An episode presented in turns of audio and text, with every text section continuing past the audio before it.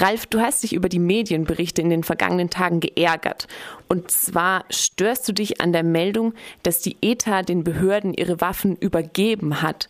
Was stört dich denn an dieser Aussage? Naja, also diese ganze, ganze Berichterstattung, also jetzt nicht nur speziell in diesem Fall, sondern die ganzen letzten 50 Jahre über den Konflikt sind eigentlich Hanebüchen.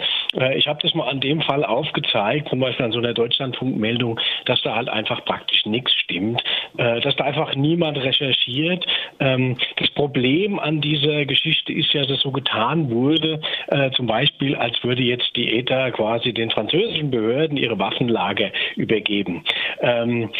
Damit wird, äh, indem wenn man so einen Unfug berichtet, wird ähm, ja auch ein völlig, völlig, falsches Bild dargestellt. Nämlich das Problem ist ja, und das ist ja auch ein, eine Geschichte, dass die ETA ja vor fünf Jahren schon, also mehr als fünf Jahren, äh, den bewaffneten Kampf beendet hat und äh, seit fünf Jahren versucht wird, äh, in irgendeiner Form äh, diese Waffen loszuwerden. Weil das ist für so eine Organisation wie die ETA natürlich äh, von Bedeutung, klarzustellen, dass sie tatsächlich entwaffnet ist, dass man ihr nicht irgendwann äh, unterschieben kann, sie hätte jetzt dann doch noch einen Anschlag ähm, ähm, gemacht oder sonst was. Und ähm, das wurde in den letzten fünf Jahren ähm, von den beiden Staaten, von Spanien ganz besonders, aber von Frankreich auch, äh, ganz bewusst hintertrieben. Äh, die haben auch nicht mal an dem Friedenskongress, äh, der vor fast sechs Jahren, also fünfeinhalb Jahren stattgefunden hat, teilgenommen und haben seitdem nichts unternommen, irgendwie um diesen Prozess hin zu einer ja, Frieden im Baskenland, zu einer Konfliktlösung äh, zu tun. Und das ging so weit, dass ähm, es gab eine, ähm, in den letzten fünf Jahren so eine Überprüfungskommission, die überprüft hat, dass die ETA tatsächlich seit fünf Jahren, seit mehr als fünf Jahren nichts mehr unternommen hat, äh, nur noch eine Inventur ihrer Waffenlage gemacht hat Dabei wurden immer wieder äh, Militante der ETA äh, verhaftet, um das zu torpedieren. Äh, das ging dann so weit, dass bei einer äh, Entwaffnungsaktion, an, an der äh, zum Beispiel die Nelson Mandela Stiftung aus Südafrika teilgenommen hat, ähm, dass die äh, die beiden internationalen Überprüfer und Beobachter, die da geguckt haben, dass diese Waffen zerstört wurden, dass die dann als ähm, ETA-Unterstützer vorgeladen wurden nach Madrid zum äh, Nationalen Gerichtshof.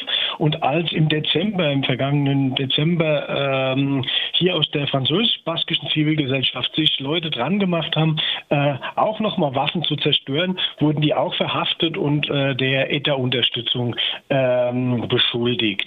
Ähm, deswegen hat man jetzt von der Zivilgesellschaft aus das Ganze ganz anders organisiert, um diesen Vorgang wirklich öffentlich und klar darzustellen, ähm, dass, man, äh, dass der bewaffnete Kampf beendet ist, dass die Waffen jetzt übergeben sind, indem man ähm, das öffentlich angekündigt hat ähm, viele tausend Menschen nach äh, ins französisch-baskische Bayona mobilisiert hat und gleichzeitig ähm, im Vorfeld hatte die ETA der Zivilgesellschaft die GPS-Daten übermittelt, wo die Waffenlager äh, zu finden sind. Und die wurden dann ganz offensichtlich in den letzten Jahren im Baskenland, im französischen Baskenland und um das französische Baskenland herum ähm, ähm, konzentriert. Und dann sind äh, acht Gruppen ausgeströmt und haben diese Waffenlager markiert. Aber das sind keine ETA-Mitglieder oder Sympathisanten, sondern das sind einfach Menschen aus der Zivilgesellschaft, die das für wichtig halten, dass die ETA entwaffnet wird, haben diese Waffenlager markiert. Dann wurden von einem Erzbischof aus Bologna über diese Kontaktgruppe die Daten wiederum an die französischen Behörden mitgeteilt, die dann ihre Polizeikräfte ausgeschickt hat und um die Waffenlager, die zwischenzeitlich von diesen Freiwilligen gesichert wurden, äh, zu übernehmen. Ähm, und das ist was ganz anderes, als was jetzt dann im Deutschlandfunk oder in anderen deutschen Medien da dargestellt hat, dass da quasi die ETA die Waffen übergeben hat an die französische Regierung. Das Problem ist nämlich, dass das gar nicht ging fünf Jahre lang. Du hast gerade schon angesprochen, dass äh, in Bayonne ähm, oder Bayonna am Samstagnachmittag tausende Menschen zusammengekommen sind ähm, zum Tag der Entwaffnung, zu einem Fest. Ähm, du sagst aber auch gleichzeitig, auch wenn da jetzt gefeiert wird, die Wunden im Baskenland liegen noch weiter offen. Was liegt denn äh, gerade so offen? Also kannst du die Situation ein bisschen beschreiben, gerade in der mhm. Zivilgesellschaft? Naja, es gibt zum Beispiel ähm, noch immer äh, 300 baskische Gefangene, die über ganz Frankreich und ähm, und Spanien verteilt sind. Äh, fast kein baskischer Gefangener äh, ist tatsächlich in der Nähe oder im Baskenland selbst ähm, inhaftiert. Äh, zum Beispiel das spanische oder auch das französische Strafrecht zieht eine heimatnahe Verbüßung vor. Äh, die sind immer noch quasi entführt. Die Mehrzahl der Leute sitzt irgendwie in Andalusien. Das ist irgendwie gut 1000 Kilometer von hier entfernt. Ähm, das ist natürlich eine unwahrscheinliche Last schon seit vielen Jahrzehnten für die Angehörigen und für die Freunde, die dann für einen 20-minütigen Besuch äh, am Wochenende irgendwie mehr als 2000 Kilometer zurücklegen äh, müssen.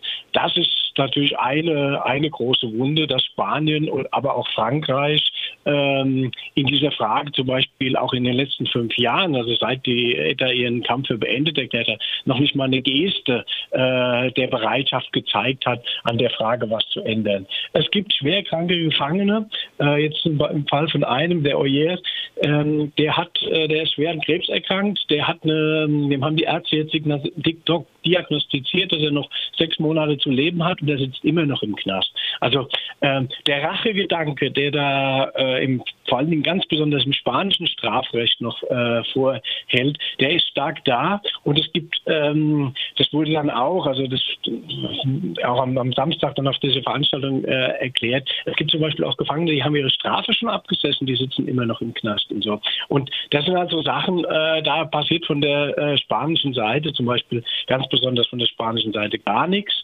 Ähm, deswegen wurde auch äh, diese ganze Form gewählt, das Ganze in Frankreich zu machen, weil bei den französischen ähm, Regierung hat sich nach diesem gnadenlosen äh, Schlag ins Wasser im letzten Dezember, als sie dann die ähm, Leute verhaftet haben, äh, die da diese Entwaffnung vorgenommen haben, weil es gab eine riesige Mobilisierung hier im französischen Baskenland, weil es kein Mensch versteht, also dass Leute als ETA-Unterstützer äh, angeklagt werden sollen, die, die dazu beigetragen haben, dass diese Organisation entwaffnet wird. Und ähm, dadurch hat es dann halt auch eine Möglichkeit gegeben, einen Kanal bis in die Regierung äh, aufzumachen, ähm, die dann quasi gestattet hat, dass dieser Vorgang so ablaufen kann, wie er letztlich dann abgelaufen ist. Und das zeigt halt auch, ähm, auch in anderen Fragen zum Beispiel, ähm, die Folter ist ja in Spanien immer noch ein riesiges Problem. Äh, wir haben zum Beispiel bei euch in der ganz in der Nähe, ähm, 200 Kilometer in, in ähm, in Dielsdorf in, in, in, der Nähe von Zürich sitzt, die Nekane Chapategi. Äh, die ist hier schwer gefoltert worden. Dieser, dieser Fall wurde im Amnesty-Jahresbericht aufgeführt. Ähm, und da zum Beispiel macht auch jetzt die Schweiz mit, äh, obwohl Experten, Folterexperten, die an dem Istanbul-Protokoll, äh, der Ausarbeitung des Istanbul-Protokolls mitgearbeitet haben. Also das ist im Prinzip das Handbuch dafür, wie man ähm, mit Folteropfern umgeht.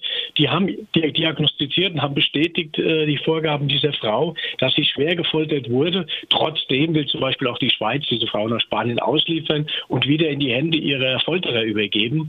Ähm, das sind alles so Wunden, die hier noch klar offensichtlich äh, da sind. Und es ist ganz erstaunlich, dass trotz alledem äh, die Spanier mit ihrer Politik da immer noch äh, internationale Unterstützung innerhalb der EU von allen Seiten erhalten. Äh, die ETA hat ähm, bewaffnet für ein unabhängiges Baskenland gekämpft. Was ist denn jetzt aus diesen Forderungen geworden? Also vielleicht auch noch mal eine Prognose von dir. Wie geht es denn jetzt weiter im Baskenland, glaubst du?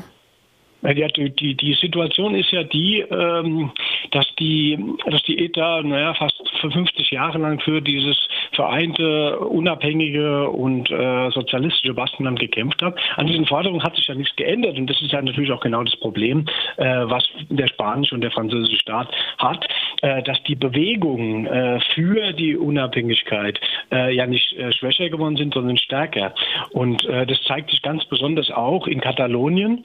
und das ist sicher auch ein Grund dafür, warum die ETA letztlich vor fünf Jahren ihren Kampf eingestellt hat, weil Während äh, in der Diktatur gegen Franco der, der bewaffnete Kampf der ETA einen stark mobilisierenden Effekt hatte in der Gesellschaft, also nicht nur in der baskischen, sondern auch in der spanischen Gesellschaft, weil die ETA damals gezeigt hat, dass es möglich ist, effektiv gegen diese Diktatur zu kämpfen, hat ähm, im Laufe, also nach Diktatur, ähm, die, dieser Effekt immer deutlicher abgenommen. Und äh, in den letzten zwei Jahrzehnten war sicher dieser Kampf, äh, der bewaffnete Kampf für dieses Ziel äh, eher kontraproduktiv für die Bewegung. Ähm, und das hat auch die, also zunächst erstmal die baskische Zivilgesellschaft und dann auch die ETA eingesehen. Und deswegen äh, hat sie sich auf diesen Weg eingelassen, weil die Chancen ähm, zu so einer, äh, zu einem freien und äh, vereinten Baskenland zu kommen, sind sicher größer derzeit ohne den bewaffneten Kanz als mit ihm. Und deswegen äh, geht man jetzt von Seiten der ETA auch diesen Weg.